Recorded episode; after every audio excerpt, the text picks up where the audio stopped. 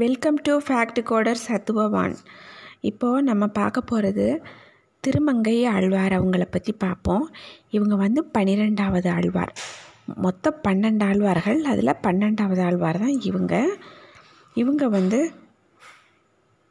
மகாவிஷ்ணுவனுடைய சாரங்குங்கிற வில்லினுடைய அம்சம் இவங்க. இப்போ சோழ தேசம் திருவாழி திருநகரி பக்கத்தில் இருக்கிற திருக்குறையலூர் அப்படிங்கிற ஒரு இடத்துல தான் பிறந்தார். எயிட் செஞ்சுரி பின்னாடி பிறந்தார் அப்படிங்கிறாங்க. எப்படி அப்படின்னா இவரை பற்றி இருக்கிற அந்த பாடல்கள் இவரை பற்றி மேற்கோள் காட்டுற சில விஷயங்கள் இதில் எல்லாத்துலேயும் வந்து சோழ முத்திரையர்களை பற்றி நிறையா வருது. அரையர்கள் அப்படின்னா குறுநில மன்னர்களை தான் அரையர்கள்னு சொல்லுவாங்க. அப்புறம் பல்லவ மன்னர்கள் அரையர்கள் பட்டம் சேர்த்துக்குவாங்க சோழ தேசத்தில். யார் இருந்தாலும் சரி அவங்க பேருக்கு பின்னாடி அவங்க டைட்டில் ஃபேமிலி டைட்டிலுக்கு பின்னாடி அரையர்கள்னு சேர்த்துக்குவாங்க. பல்லவ மன்னரான அந்த பரமேஸ்வரன் நந்திவர்மன் இவங்களை பற்றிலாம் இவங்க பாடல் குறிப்புகளில் இருக்குது அப்படின்றாங்க. அப்புறம் நல வருஷம் கார்த்திகை மாதம் பௌர்ணமி திதி அதே கார்த்திகை நட்சத்திரத்தப்போ தான் அந்த முத்தரையர் வம்சத்தில் பிறந்தார் இவர். இவங்க அப்பா வந்து சேனாதிபதியாக இருந்தார். சோழ மன்னருக்கு. இவர் பேர் நீலன்னு பேர் வச்சாங்க அவங்க அம்மா அப்பா. இவர் வந்து ரொம்ப போர் திறமை ரொம்ப அலாதியான ஒரு போர் திறமை இவருக்கு உண்டு. ரொம்ப அதாவது எதிரிகள் எல்லாருக்கும் இவர் வந்து அந்த போர்க்களத்தில் இறங்கிட்டார் அப்படின்னு சொன்னாலே வந்து எதிரிகள் எல்லாம் அப்படி ஈஸியாக ஜெயிச்சிடுவாராம் மாமா. அதனாலே இவருக்கு பரகாலன் அப்படின்னு ஒரு பட்டம் கொடுத்துருக்குறாங்க. பரகாலன்னா எதிரிகளுக்கு யமன் அப்படின்னு அர்த்தம். அப்படி ஒரு பட்டம் கொடுத்துருக்குறாங்க. இவர் அப்பாவுனுடைய காலத்துக்கு பிறகு தான் இவர் சேனாதிபதி ஆயிட்டார். அந்த சோழ பேரரசுக்கு. அப்புறம் இவரோட அந்த வீரம் வந்து ரொம்ப பிடிச்சி போயிடுது சோழ மன்னருக்கு. அதனால் திருநங்க நாடு அப்படின்னு சொல்லிட்டு ஒரு சிற்றரசை ஒன்று கொடுத்து அதுக்கு இவரை அரசனாகவும் ஆக்கிடுறாரு சோழ மன்னர். ஆனால் என்ன அவங்களுக்குள்ள ஒரு ஜென்டில்மேன் அக்ரிமெண்ட் அப்படின்னா அவங்களுக்குள்ள வந்து கப்பம் ஒழுங்காக கட்டணும். அதாவது டேக்ஸு டேக்ஸ் கட்டணும். அப்படின்னு ஒரு அவங்களுக்குள்ள ஒரு பேச்சுவார்த்தை. அப்புறம் இதுக்கு இடப்பட்ட காலகட்டத்தில் என்ன ஆகுது அப்படின்னு சொன்னால் முன்னொரு காலகட்டத்தில் தேவலோகத்தில் வந்து மங்களை அப்படின்னு சொல்லிட்டு ஒரு பொண்ணு அந்த பொண்ணு கபில முனிவர் அவருடைய சாபத்தினால பூமியில் வந்து பிறந்து குமுதவல்லி நாச்சியார் அப்படின்னு ஒரு பெண்ணாக வளர்ந்துக்கிட்டு இருக்கிறாங்க. அவங்க வந்து எப்படின்னா ரொம்ப மகாவிஷ்ணுவின் மேலே பக்தி அலாதி பக்தி அவங்க வந்து அந்த அளவுக்கு பகவானை நினைக்கிறாங்க. ரொம்ப அருமையான ஒரு லேடி அழகு அறிவு ஒழுக்கம் பக்தி இப்படி ரொம்ப அவங்களுக்கு எல்லா சிறப்புகளும் இருக்குது அவங்களுக்கு. அவங்கள பார்த்துட்டு இவங்களை கல்யாணம் பண்ணிக்கிடுறாங்க இந்த அம்மா வந்து கண்டிஷன் போடுறாங்க. வைஷ்ணவத்தை தழுவணும்.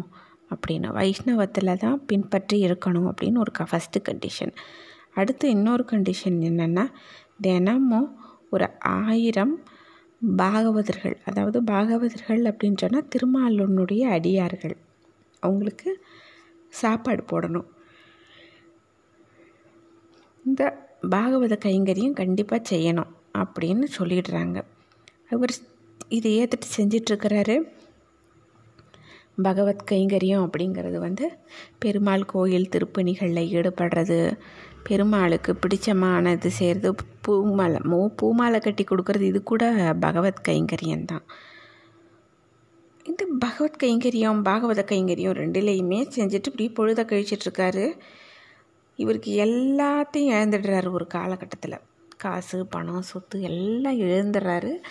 அரண்மனையில் இருக்கிற இந்த நிதி எல்லாத்தையுமே வந்து இவர் இது பண்ணிடுறாரு. இந்த நேரம் வந்து இவங்க கேட்குறாருங்க அங்கே சோழ பேரரசு. கப்பம் கட்டணும் எப்போ கட்டலை இன்னும் கட்டலையே அப்படின்னு சொல்கிறாங்க அப்போ இவர் வந்து எங்கே போவார்? எல்லாத்தையும் இப்படி விட்டுட்டார். அப்புறம் திருடியாக வச்சு பாகவதர்களுக்கு சாப்பாடு கொடுக்கணும் அப்படின்னு திருட ஆரம்பிச்சிடுறாரு ஒரு காலகட்டத்தில். இவங்க வந்து எப்படின்னா ஒரு நீரில் நடப்பவன் அந்த மாதிரி மரத்தில் வேகமாக ஒருத்தர் ஏறுவான் நிழல் ஒதுங்குவான் இந்த மாதிரி ஒரு வித்தியாசமான ஒரு மூணு நாலு பேர் இருக்குது அந்த ஒரு மூணு நாலு பேரை தான் இவர் கைக்குள்ளே வச்சுக்கிறார் அமைச்சர்களை. வச்சுக்கிட்டு அவங்களையே வந்து திருட ஆரம்பிச்சிடுறாரு அவங்களோட சேர்ந்துட்டு. திருடுறது பாகவதர்களுக்கு உணவு போடுறது. அடுத்தது ஸ்ரீரங்கம் மதில் கோயில் மதில் சுவரை கட்டுறதுன்னு இந்த திருப்பணிகள்லேயே ஈடுபட்டுட்ருக்காரு. பேரரசர் கேட்டு விடுறாரு. காசு கேட்டு. கொடுக்க மாட்டேங்கிறாரு. அப்புறம் ஒரு பெரும் படை அனுப்புகிறாரு அதையும் ஜெயிக்கிறார் இவர்.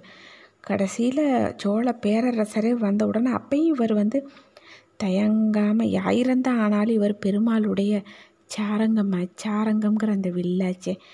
அதனால் வந்துட்டு அப்பையும் அவர் வந்து தைரியமாக நிற்கிறார் அவர். ஏற்றுக்கிட்டு வாழை ஏந்திட்டு போய் நிற்கிறார் அவர். அதை பார்த்துட்டு பேரரசர் ரொம்ப பூரிச்சு போய் பேச்சுவார்த்தை நடத்துகிறாரு சரி கப்பம் கட்டிடு எப்படியோ ஆனால் நீ வந்து ஒரு மூணு நாளைக்கு கோயிலில் இருக்கணும் இங்கே கைதியாக இருக்கணும் அப்படின்னு சொல்லிடுறாரு. அந்த மூணு நாளும் இந்த நீலன் அப்படிங்கிறவர் வந்து அதாவது திருமங்கையாழ்வார் நீலன் அவர் வந்து எதுவும் அந்த மூணு நாளைக்கு சாப்பிடாம கோயில்லையே இருக்கார். பசி மயக்கம் வந்துடுது அப்படியே படுத்து தூங்கிடுறாரு. கனவுல காஞ்சிபுரம் பேரருளாளன் அவர் வர்றாரு. அதான் வரதராஜ பெருமாளுக்கு பேரருளாளன் ஒரு பேர் ஒன்று உண்டு. ஏன்னா இவர் வந்து ரொம்ப மனசு சீக்கிரம் இழகி வரம் கொடுத்துருவார். அதனால தான் இவர் பேரருளாளன். யாருக்கிட்ட நம்ம வேண்டி கேட்டு எது கிடைக்குதோ இல்லையோ ஆனால் காஞ்சி பேரருளாளன்கிட்ட ஒரு வார்த்தை காதில் எதுவும் நம்ம போட்டுட்டோம்னா அவர் செஞ்சு கொடுத்துருவாருன்னு சொல்லுவாங்க. ஆனால் அது உண்மையும் அதுதான். அவர் வந்து கனவுல வந்து சொல்லிடுறாரு காஞ்சிபுரத்துக்கு வா நான் உனக்கு காசு தர்றேன் அப்படின்னு சொல்லிடுவார். இதை வந்து இவர் சோழ மன்னன் கிட்ட சொன்னோன்னா அவரும் சரின்னு கோஷ்டியோடு அனுப்பிச்சி வச்சிடுறாரு. மந்திரி பிரதானி படை அது இதுன்னு ஒரு கூட்டமே போகிறாங்க அங்கே போனால் ஒரு இப்போ கனவுல பார்த்த மாதிரி ஒரு ஒரு இடத்த சுட்டி காட்டப்படுறாரு. அந்த இடத்த அப்படி தோன்றாங்க. அங்கே புதையல் கிடைக்கிது. அந்த புதையலை வச்சு அதை வந்து ராஜா கிட்ட கொடுத்துட்றாரு. வேணுங்கிற கப்பத்து காசை. மிச்ச காசை பழையபடி பாகவதர்களுக்கு உணவு இதுக்கும் அடுத்தது அந்த கோவில் மதில் சுவர் மற்ற பூஜை வேலைகள் எல்லாத்துக்குமே காசு செலவழிச்சிடுறாரு. அதுவும் வந்து காலி ஆகிடுது அப்புறம் சரி திருடலாம் போய் வேறு வழி இல்லை அப்படின்ட்டு ஒரு நாள் இவங்க அந்த திருடுறதுக்கு ஒரு மூணு நாலு பேர் இருக்காங்க. எல்லாருமே அசகாய சூரர்கள். மந்திரிகள் தான் இத்தனைக்கும் அவங்களுமே. மந்திரி சேனாதிபதி இப்படின்னு இருக்கிறவங்க அவங்களே தான். வச்சுக்கிட்டு தான் இவர் இந்த மாதிரி செய்யறாரு. பார்த்தா ஒரு கல்யாண கோஷ்டி வர்றாங்க. பார்த்தாலே ரொம்ப செல்வ செழிப்பாக தெரியுறாங்க அவங்க கல்யாண குரூப்பு மாப்பிள்ளை பார்த்தா ரொம்ப ஜம்முன்னு இருக்கார். பொண்ணு ரொம்ப அப்படியே லக்ஷ்மிகரமாக நவரத்தினங்களும் போட்டு அவ்வளவு அழகாக நகைகள் அவ்வளவு இருக்குது. இவருக்கு ரொம்ப சந்தோஷமாயிடுது பார்த்துட்டு. பரவாயில்ல நிறையா இருக்குது. நல்லா கிடைக்கும். அப்போ ஜாம் ஜாம்னு நம்ம பகவத் கைங்கரியம் செய்யலாம். அதே போல் பாகவதர்களுக்கும் நல்ல உணவு போடலாம். கொஞ்சம் நாளைக்கு பிரச்சனை இல்லைன்ட்டு போய் இறங்கி எல்லாம் கல் கல்யாண கோஷ்டி எல்லாம் கழட்டி கொடு எல்லாத்தையும் அப்படின்னோடனே எல்லோரும் பயந்துட்டு கழட்டி கழட்டி கொடுக்குற மாதிரி நடிக்கிறாங்க. சாக்ஷாத் வந்திருக்கிறவங்க லக்ஷ்மி நாராயணர். அவங்க கூட வந்தவங்க எல்லாம் பெருமாள் வந்து அவருடைய ஆக்ஞையினால் அங்கே விஷ்ணு லோகத்தில் இருந்து வந்தவங்க மற்ற தேவர்கள் இப்படித்தான் வந்திருக்கிறாங்க அங்கே. எல்லாம் பயந்துட்டு கொடுக்குற மாதிரி ஒரு நடிப்பு நடிச்சுட்டு கொடுக்குறாங்க. இவரும் வாங்கி எல்லாமே கட்டுறாரு. அப்புறம் இப்படி பார்த்துட்டு காலில் வந்து இருக்கிற அந்த தங்க மிஞ்சி இருக்குது கண்ணுக்கு படுது. சரி இதை மட்டும் ஏன் வச்சுருக்குற? இதை கழட்டி கொடு அப்படின்னோடனே பெருமாள் சொல்கிறாரு அது கலட்டினா வரமாட்டேங்குது நீயே கழட்டி பாரு அப்படிங்கிறாரு. இவர் கை வச்சு இப்படியே ஆட்டி ஆட்டி கலட்ட பார்க்குறாரு. அது கையில் வர மாட்டேங்குது அப்புறம் என்ன பண்ணுறாரு வாயை வச்சு அப்படியே கொஞ்சம் அந்த மிஞ்சிய பல்லால் கடிச்சு இழுத்து பார்க்குறாரு வரமாட்டேங்குது. அப்போ அவருக்கு ஏதோ ஒரு வித்தியாசமாக நெருடுது. இவர் வந்து சாக்ஷாத். பெருமாளே தான் அப்படிங்கிற மாதிரி ஒரு நினப்பு இவருக்கு வந்துடுது ஏற்கனவே இவர் வந்து சமாக்ஷணம் பண்ணியிருக்காரு பஞ்ச சம்ஸ்காரம். எங்கேன்னா நாச்சியார் கோயில் அப்படின்னு கல்கருடன் நாச்சியார் கோயில் வந்து அது ரொம்ப விசேஷம் கல்கருடன் நாச்சியார் கோயில்.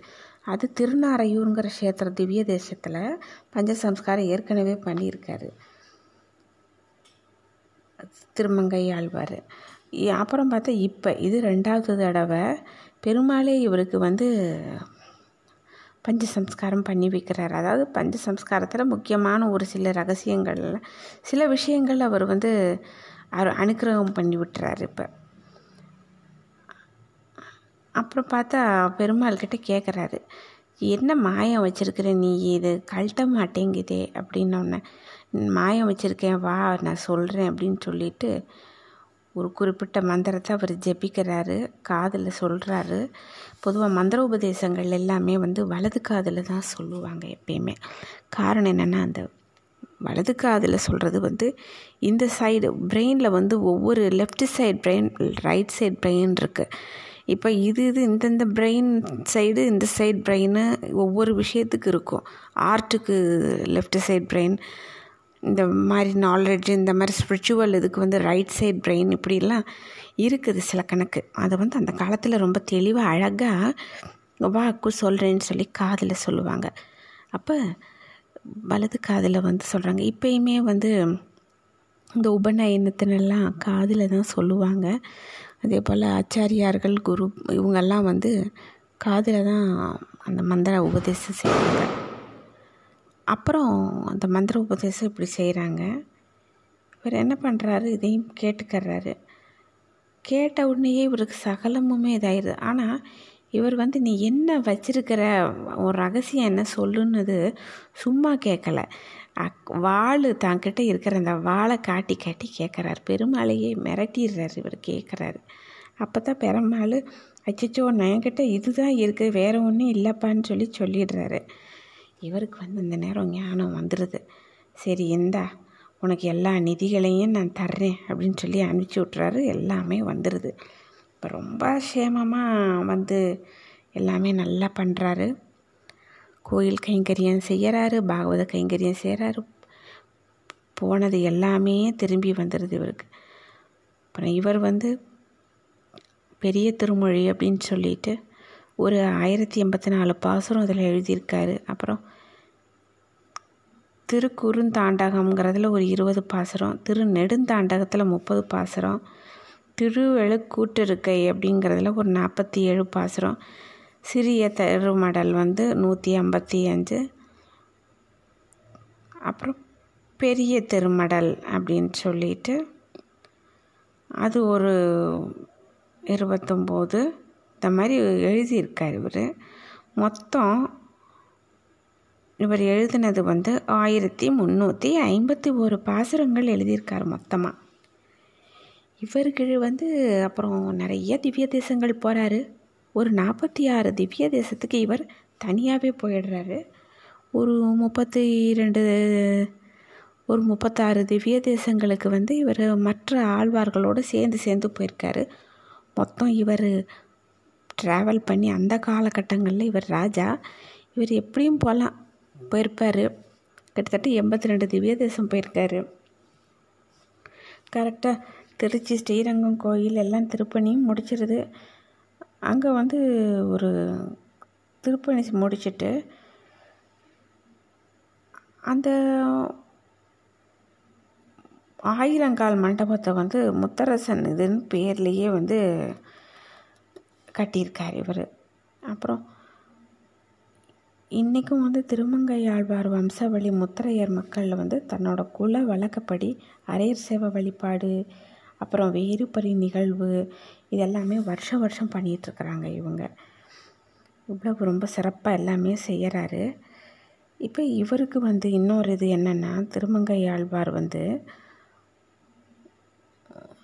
மற்ற ஆழ்வார்களை காட்டிலும் ரொம்ப ரொம்ப வித்தியாசமானவர் இவர். இவர் வந்து பெருமாள்கிட்டயே நேருக்கு நேராக பேசுகிற பழக்கம் உண்டு. ரெண்டு மூணு தடவை நேர்லேயே பார்த்துருக்காரு பெருமாளையே பார்த்துருக்காரு லக்ஷ்மி நரசிம்மரையுமே பார்த்துருக்காரு அப்படின்னு சொல்லுவாங்க இவரை.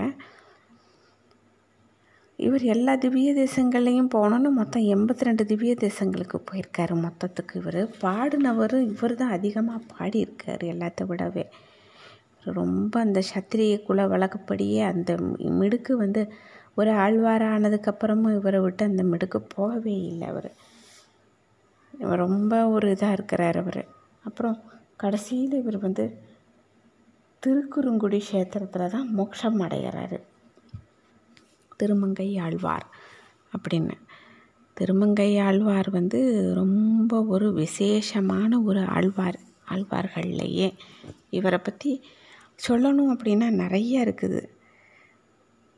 நிறைய விஷயங்கள் இருக்குது இவரை பற்றி ஆனால் இப்போ ஓரளவுக்கு தெரிஞ்சது கேள்விப்பட்டது படித்தது இதெல்லாம் சேர்த்து கொஞ்சம் ஓரளவுக்கு கொஞ்சம் தான் சொல்ல முடிஞ்சது என்னால்.